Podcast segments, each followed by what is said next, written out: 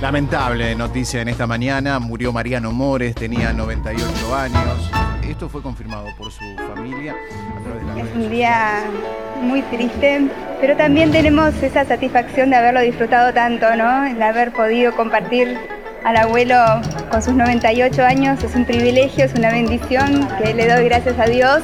Tomar conciencia de lo que representa esa gran persona que me ha dado consejos que guardaré de por vida, pero el hecho de haberlo disfrutado también de grande me ayudó a tomar conciencia de lo que representaba para nuestra cultura y para nuestro país.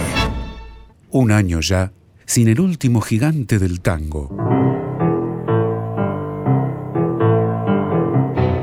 Su nombre real era Mariano Alberto Martínez.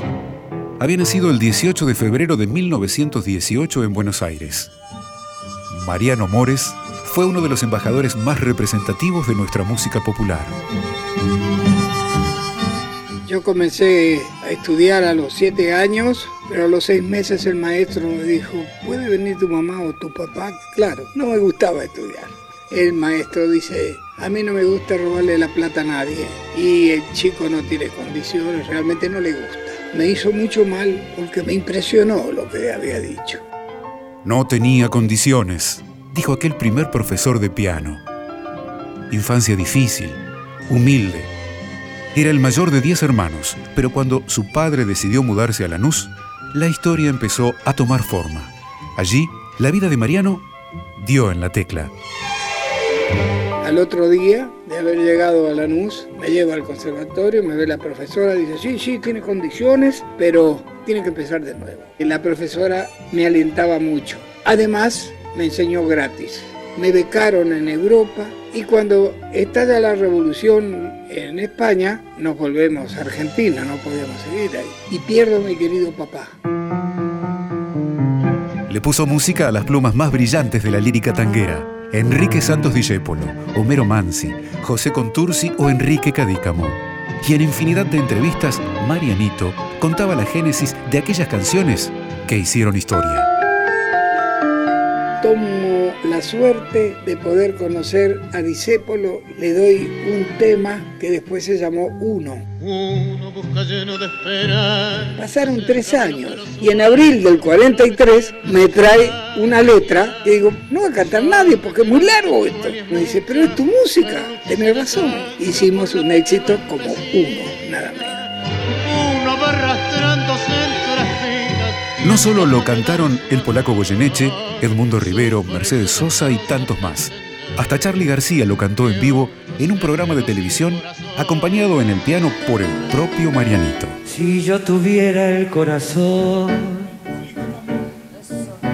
El público que cante con nosotros, si yo tuviera el corazón. A ver. Si yo tuviera el corazón. Los rockeros sentían una devoción especial por Mores. El flaco Espineta y Fito se le animaron a Grisel y Andrés Calamaro se dio el lujo de que Mores le pusiera música a su tango Jugar con Fuego. Jugar con fuego. Estás jugando con fuego por un tango así. Entre 1939 y 1948 fue el piano solista de la orquesta del gran Francisco Canaro. Cuartito azul, dulce morada de mi vida. Ya había compuesto Cuartito Azul con letra de Mario Batistela.